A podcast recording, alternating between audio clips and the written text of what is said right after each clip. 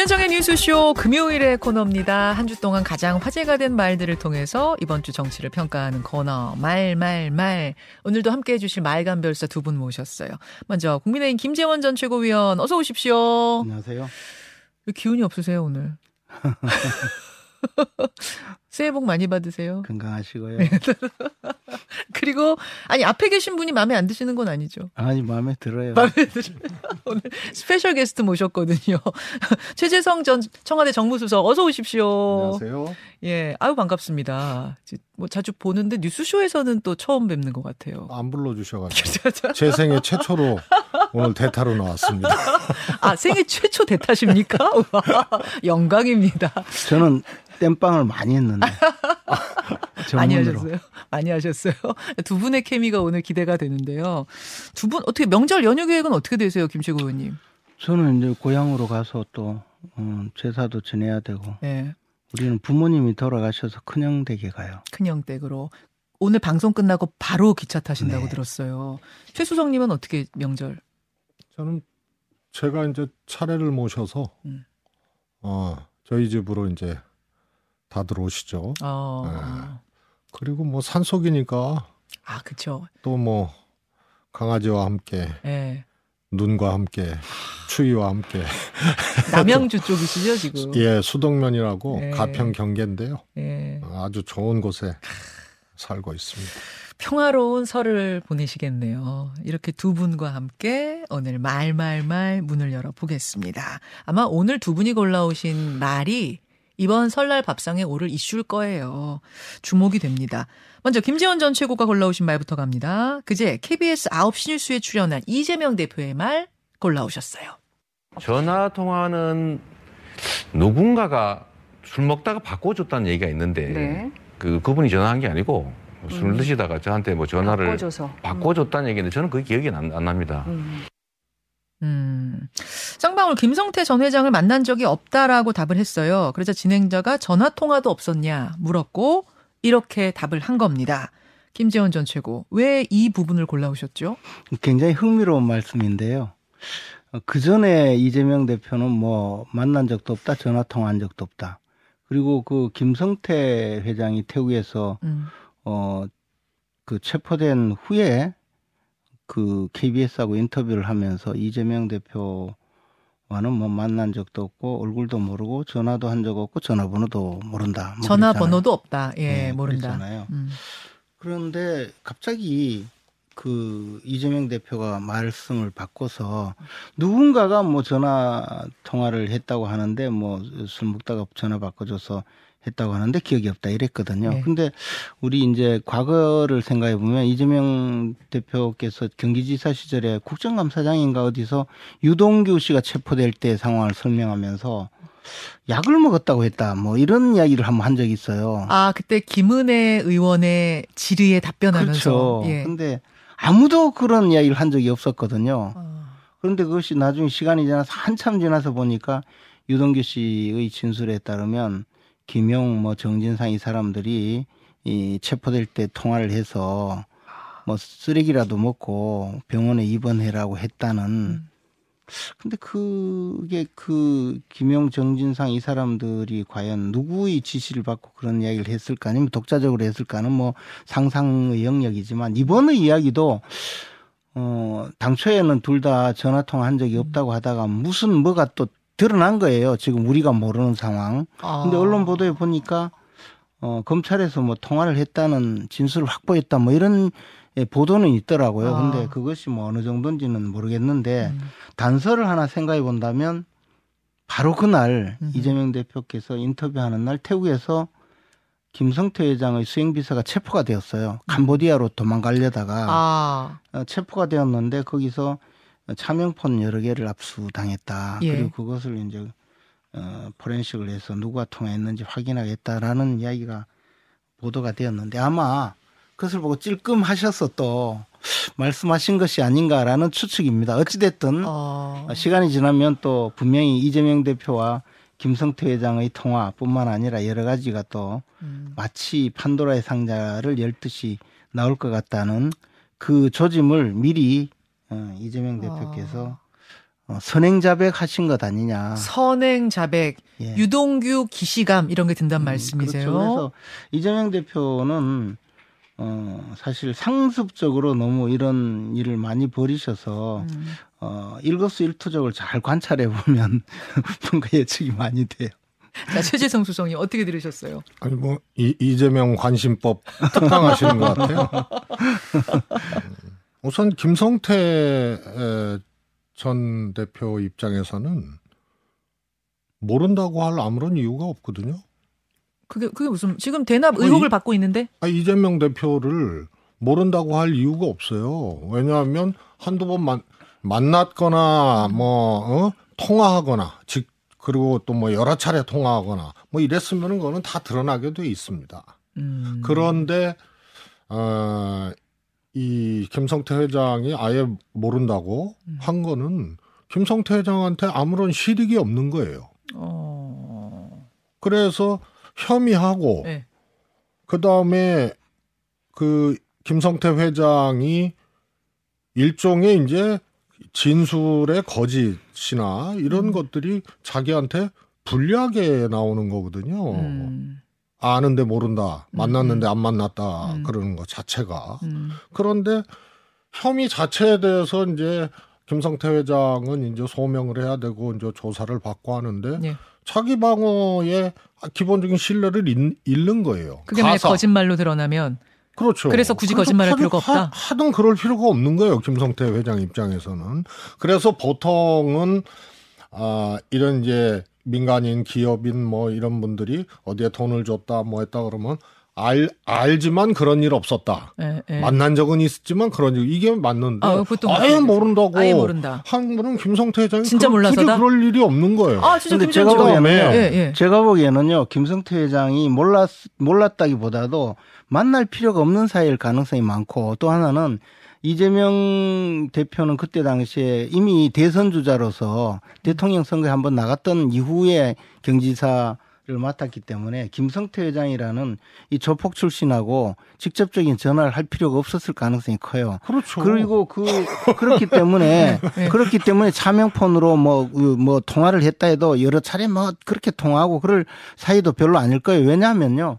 전국의 그 시도지사들이 대부분 어, 일, 부지사, 이부지사 이렇게 되어 있는데 그것을 예. 이제 일부지사, 행정부지사, 이부지사는 뭐 경제부지사 이렇게 했는데 경기도에서는 평화부지사라고 평화부지사.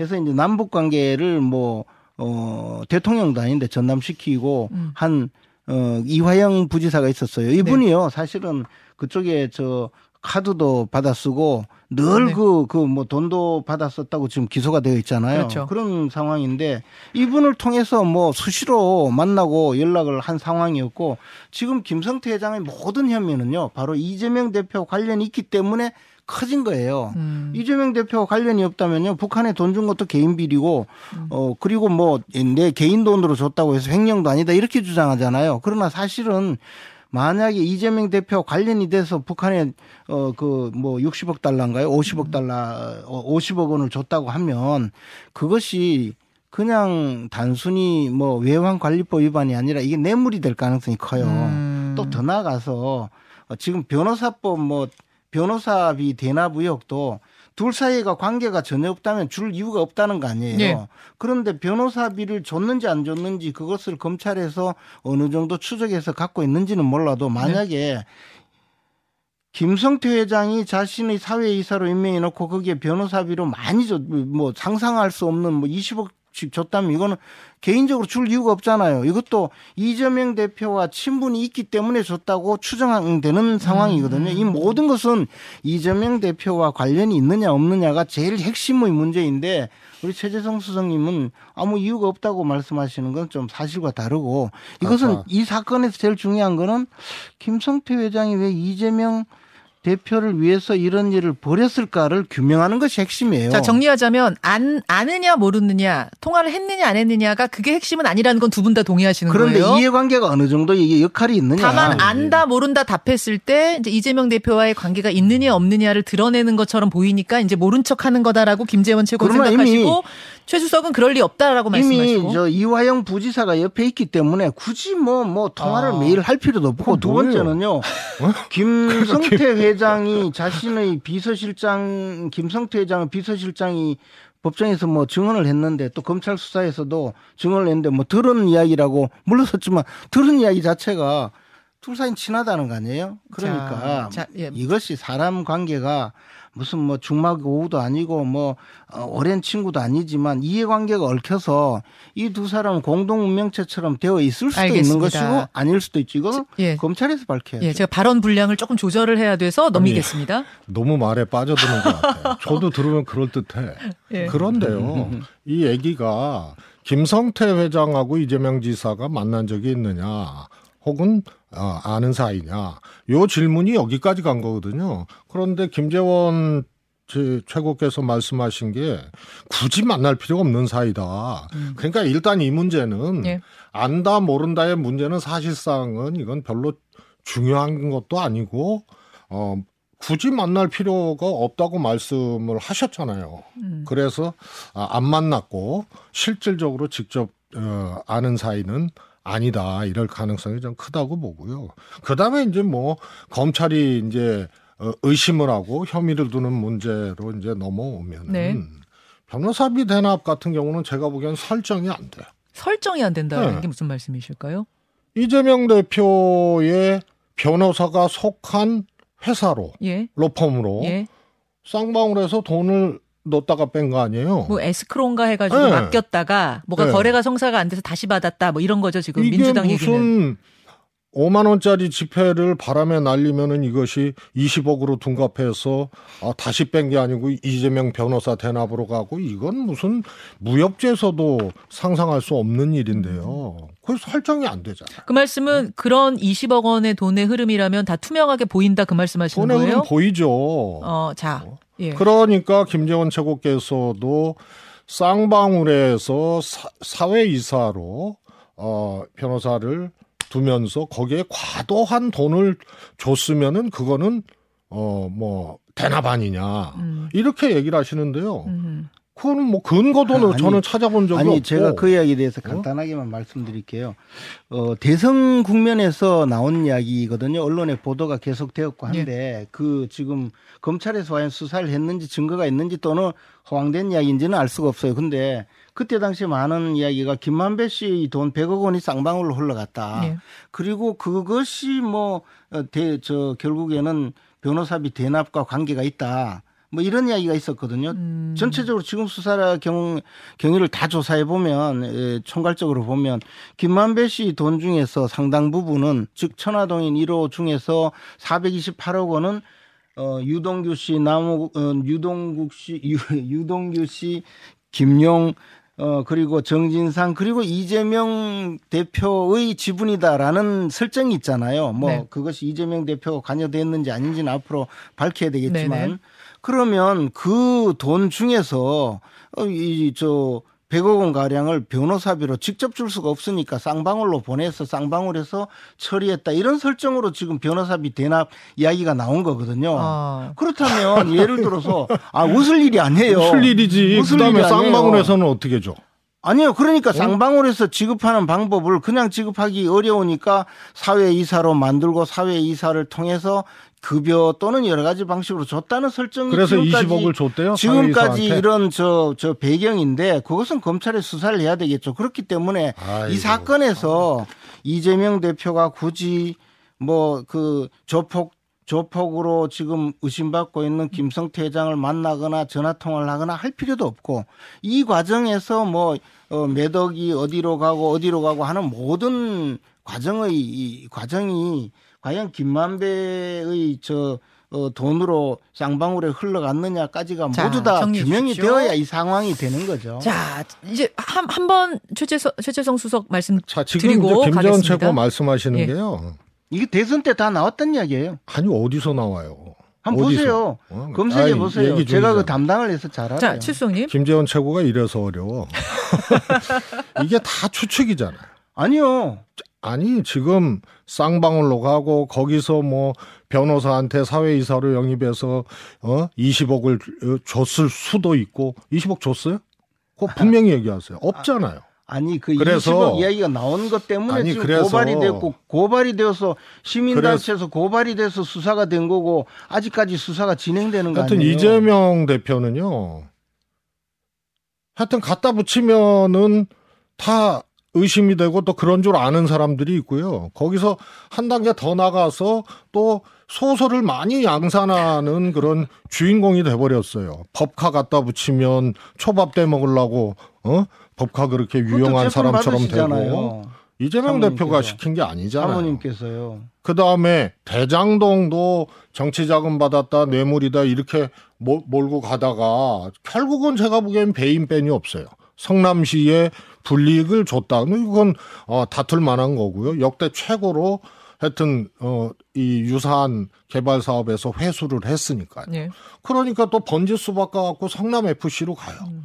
그러니까 요게 제가 용두삼이라고 표현했는데 용두삼이라는 거는 용의 머리인 줄 알았더니 뱀꼬리라는 거 아니에요? 요 성남 FC 뱀꼬리로 갔다가 이걸 다시 또 용머리를 만들어요. 음. 그러니까 저는 이재명 대표도 대장동 먼저 어? 소, 환을 해라. 음. 그랬어야 된다고 봐요.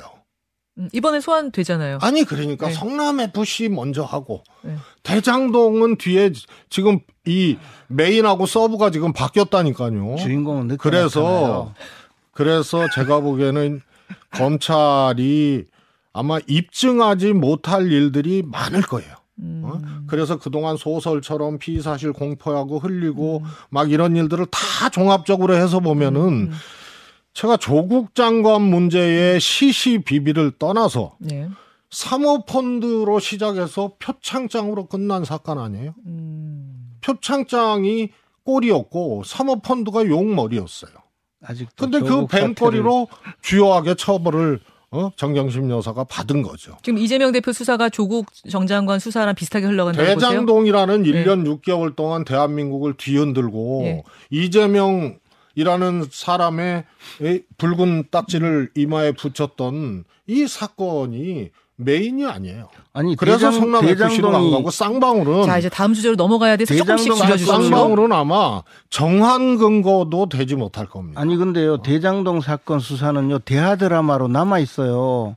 지금 이틀 정도 조사받아야 된다는 거 아닙니까? 근데 뭐 대장동이 아무것도 아니라고 음. 말씀하시면 그렇게 대비하시면 안 돼요. 크게 자, 대비하시고 가시죠. 지금 같은 에임이에요. 말씀이 에임. 이제 반복되는 상황으로 갈 것 같아서 아니 그게 아니고 제가 정리하겠습니다. 지금 지금 뭐 한두 가지 중에서 뭐가 있어야지. 아니 계속적으로 자. 아무것도 없다고 이야기하는데 대장동 사건은요 단순히 배임죄로 어, 수사를 하고 있다고 말씀하셨는데 가장 중요한 것은 배임죄는 뭐 제가 보기에 이미 결론은 다 나 있는 것 같고 배임죄만 해도 어마어마하게 큰 이야기예요. 왜냐하면 잠시만요, 잠시만요, 아니요, 잠깐만요. 배임죄만 해도 최고위원님. 당군 일의 최고로 뭐 저 환수했다고 하는데 당군 일의 음. 최고로요 민간업자한테 음. 불리 저 이익을 남겨주고 성남시에 그만큼 손해를 끼치고는 거기에다가 428억의 지분을 챙기려고 했던 사건이라고 그 의심받고 제가 있잖아요. 이 코너를 잠시만요. 28분에 끝내야 얘기를 해보세요. 예, 28분 28분에 끝내야 하는데 지금 다음 이슈로 넘어가지 못하고 있어서 두 분께 지금 선택하실 수 있게 해 드릴게요.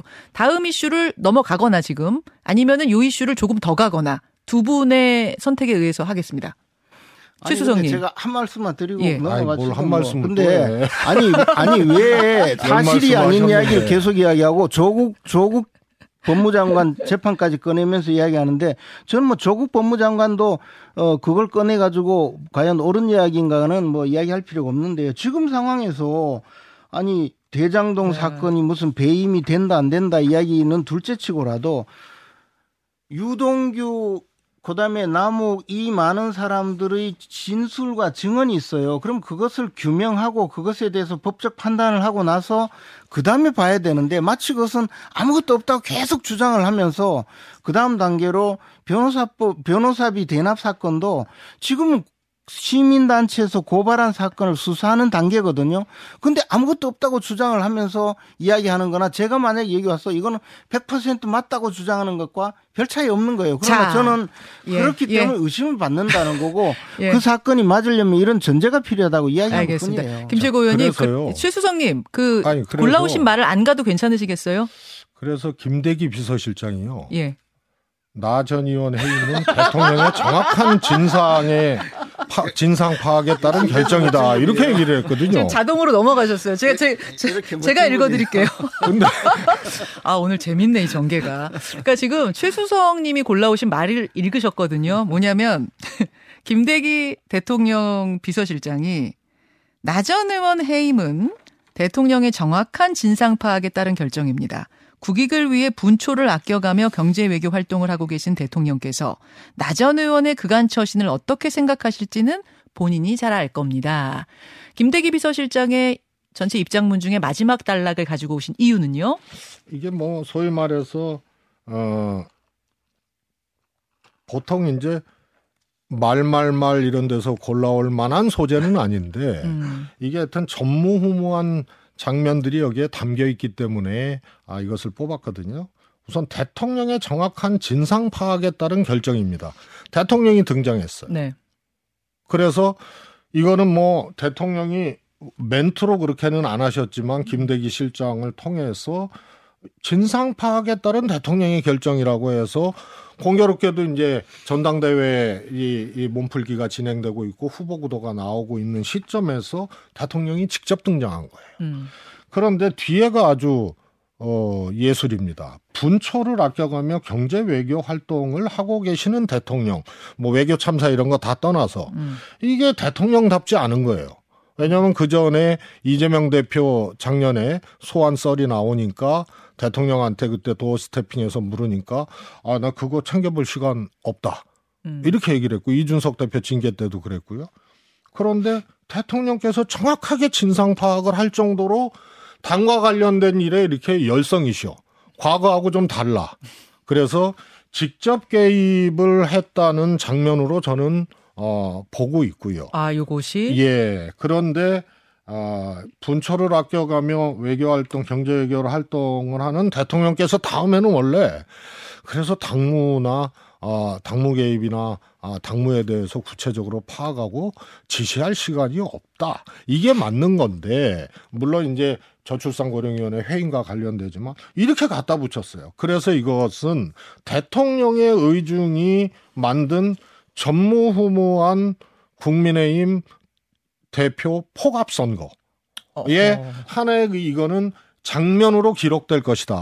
어. 그래서 제가 말말만 말과 같은 패턴은 아니지만 엄청난 장면이 담겨 있다 이렇게 어 골라 오셨어요. 자 김재원 최고. 어, 당무에 개입했다고 말씀하시는데 결과적으로 그런 어, 저 인상을 심어준 거는 맞지만 그 김대기 비서실장의 입장문은 그것이 아니고 나경원 전 대표가 이제 자신의 어, 저출산 고령화 위원장, 어, 어 고령화 고령 사회 부위원장과 음. 어, 그 다음에 어, 기후 변화 대사 어, 그 해임과 관련해서 아마 주위 사람들의 잘못된 정보가 기반이 된 것 같다라고 어, 그 페이스북 글을 올리고 나니까 네, 네. 그에 대한 설명으로 대통령이 모르고 잘못 보고를 받고 이런 결정을 한 것이 아니고 어, 사태를 정확하게 진상을 정확하게 파악해서 어, 결정한 거다. 이렇게 저 설명한 거죠. 그런데 이제 그 이후에 어, 글을 두고 이제 당에 어, 초선 의원들 50여 명이 어, 규탄하는 성명도 내고 예. 하니까 이게 이제 당 대표 선거와 직접 연관이 된 것이지 음. 그것을 가지고 대통령이 직접 당무에 개입한 거라고 어, 이야기하기는 이제 그 상황은 뭐 대통령의 입장에서 어, 마치 주위의 참소에 휘둘린 것으로 그렇게 이제 어, 보여지는 상황이니까 조금 사실관계를 바로잡기 위해서 어, 발표한 것 아닌가라는 생각이 듭니다. 물론 뭐 그에 대해서 어, 정치적 판단을 하는 것은 또 충분히 이해가 예. 되지만 기본적으로는 그렇죠. 근데 제가 왜 네. 낯선 풍경이냐고 예. 했냐면요. 보통은 이렇게 얘기 안 하죠. 음. 정무수석 하셨잖아요. 보통 이런 일이 이렇게 일어나고 대통령이 해임을 했잖아요. 네. 그러면은 비서실장이든 누구든 인사권자의 판단에 따른 것이고 저출산 고령화 위원회가 매우 중요한 건데 이것을 둘러싸고 논란이 있기 때문에 음. 인사권자가 판단한 것이다. 이쯤 해야 돼요. 음. 그런데 대통령이 정확하게 진상 파악 있고 해, 해, 진상 파악해서 결정한 거고 음. 나이 대통령께서 나전 의원의 그간 처신을 어떻게 생각하는지 알고 계실 거다. 음. 본인이 잘할 거다. 음. 이렇게까지 설명한 거는 선을 넘었다 보세요? 이거는 정치적으로 당무 개입했다고 해석하라는 얘기하고 아, 똑같은 거죠. 그 아니, 어, 이런 이, 이, 이게 익숙한 풍경이에요? 처음 보는 저는 풍경이에요. 아, 니 근데 이제 평시에는 네. 그 음, 최재성 수석님 말씀이 맞아요. 근데 제가 어, 오래전에 역사를 반추해 보면 음. 2007년 3월 달에 당시에 노무현 전 대통령도 손학규 어, 당시 한나라당 소속 그 경기지사가 탈당을 해서 음. 민주당에 입당하려고 했을 네. 때 야권 전체의 저 지지도 1위가 나왔거든요. 네. 대선 후보. 그러니까 곧바로 보따리 장사가 무슨 저 대선이 나오냐고 하면서 강력하게 비난을 한 적이 있거든요. 뭐 그 역사적으로 보면 그런 일이 있었고 박근혜 전 대통령께서도 배신의 정치라고 또 이야기하신 적이 있는데 저는 이것이 옳다 잘했다 이런 의미가 아니고 어, 역사적으로는 그런 일이 있었다는 이야기죠. 자, 그, 잠시만요. 김재원 최고가 지금 기차표를 끊어놓으신 걸로 제가 아는데. 안 끄는 것 같아요. 길게 안 끄는 것 같아요. 진짜. 안 끊고 시 거짓말 하신 건 아니죠. 그래서 지금 1분 안에 제가 보내드려야 하니까 기차표 시간 때문에 요 질문으로 30초씩을 드리겠습니다. 나경원 전 의원 출마하겠습니까? 안 하겠습니까? 최수성님. 음, 저는 안 할 가능성이 높지 않겠나 싶고요. 우선은 나와도 이제 어렵잖아요. 당 대표 되기가 당선이 쉽지 않을 거다. 네네. 그 음. 저는 뭐 꽤, 꽤 오래 전부터 나와 대통령의 저런 사인에 음. 거슬러서 나오게 되면 지지율이 떨어져서 당선이 힘들 것이다라는 음. 얘기를 했는데 그 상황이 이미 왔고요. 음. 그 다음에 나 의원이 그러면 떨어지더라도 나가서 어, 취해야 될 또 어, 정치적 이득이 음. 있어야 되는데 네. 반유는 죽어도 안 하겠다고 했거든요. 음. 그러니까 떨어지면 끝나는 거예요. 끝나는 거야. 네. 못 나올 것이다. 김재원 최고위원님. 어, 저는 이제 그 최재성 수석님 말씀에 대부분 공감을 해요. 어, 상황이 굉장히 어려워졌거든요. 다만 이제 어, 출마하느냐 안 하느냐 하는 것은 어, 개인적인 판단일 텐데 여러 가지 좀 고려를 하겠죠. 그러나 어, 상황이 좋지 않다는 것은 뭐 공통적인 생각이에요. 아, 못 나온다 쪽이 조금 더? 못 나온다기보다 판단을 할 때, 어, 당대표에 당선되지 않더라도 나와야 될 이유가 있다면 음. 나올 수 있겠지만, 그럴 이유를 과연 찾을 수 있을까? 음. 뭐 그런 생각이죠. 나와도 문제, 안 나와도 문제. 양난입니다. 퇴로가 없다. 맞아, 이제 이렇게 네. 표현하죠. 여기까지 오늘 말씀 듣고 김재원 전 최고는 고향으로 보내드립니다. 고향 앞으로 수고하셨습니다 고맙습니다.